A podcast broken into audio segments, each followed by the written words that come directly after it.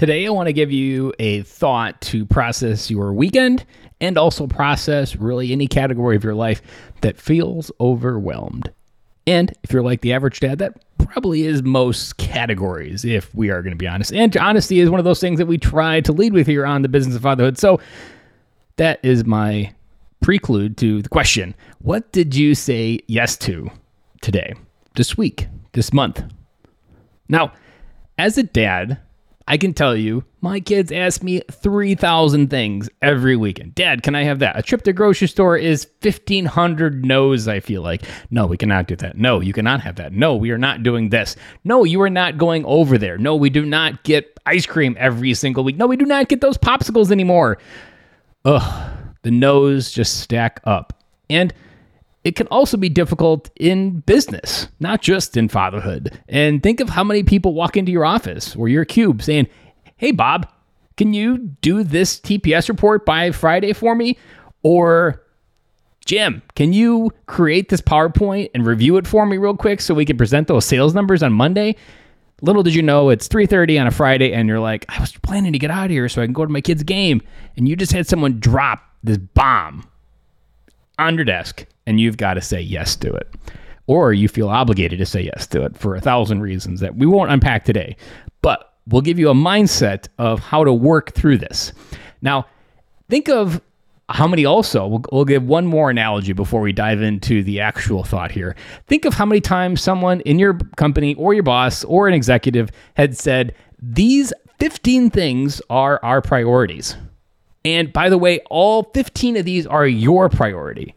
Now, think about, and I'm sure this feeling is definitely topped at the surface of how you're feeling and walking through these feelings of like, how can I prioritize everything? Have you ever had that thought? Have you ever had that feeling of trying to prioritize everything in your life?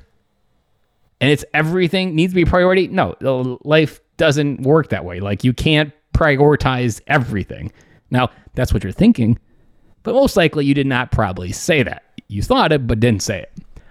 And what I had to learn the real hard way, because there's always more to do than time to do it. And there's always more initiatives than there is time to do it. And primarily, when we feel like we got our life really well organized, we're like, I've got these things organized, I've got this going well, I've got these objectives going well. That's when someone walks in and says, Hey, you look like you're doing well, let's add to it. And you're like, uh, No, I've just spent the last three months trying to figure this out. You are not coming in here and telling me that. But again, you're saying that in your head, most likely not out loud. So, how do you get through this? What's the right answer? What's the process that could get through this? And this comes in the context of kids or really any big decision, money, all of it, is that there's this idea that when you say yes to something, that time is not imaginary. It feels like, yes, I could do that. Meanwhile, you didn't look at your calendar. I'm guilty of this, of saying yes for a meeting and looking at my calendar, be like, oh, I forgot. And in this case, when you say yes to something, it's important. This is the whole crux of this episode. So don't miss it. When you say yes to something, you are saying no to something.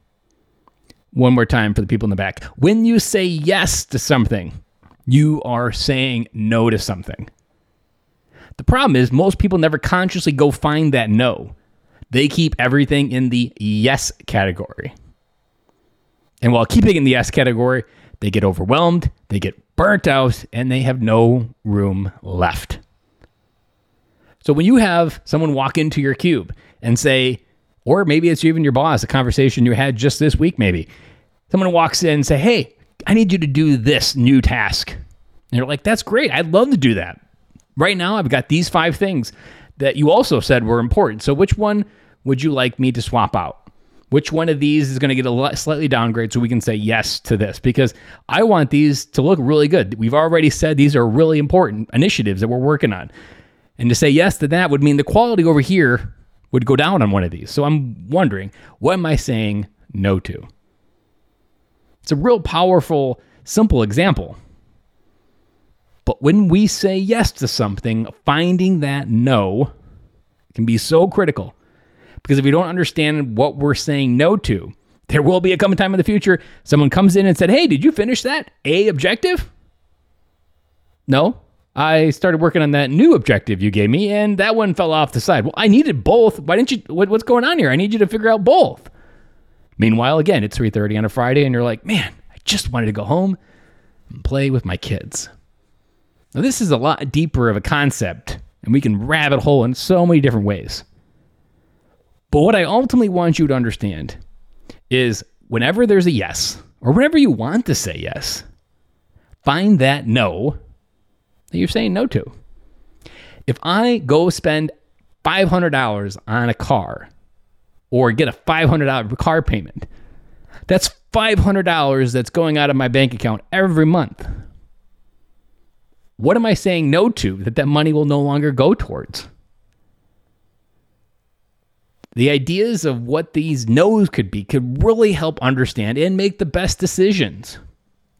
Maybe your boss comes in with that objective B and you do this process and you're like, you know what, this can wait because we did agree that those are more important and we'll handle that differently. And then your plate doesn't get stacked up and you don't get overwhelmed. Now, the overwhelm can still happen.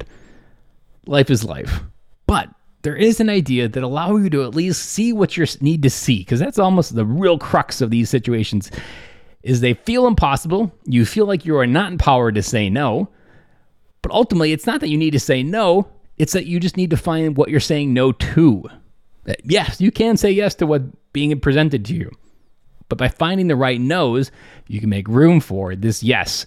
And often, if it's a hell yes, that will help you understand what you need to say no to. That is all I have for you today on this Friday morning. Have an amazing weekend, and we'll be back again on Monday to do it all over again.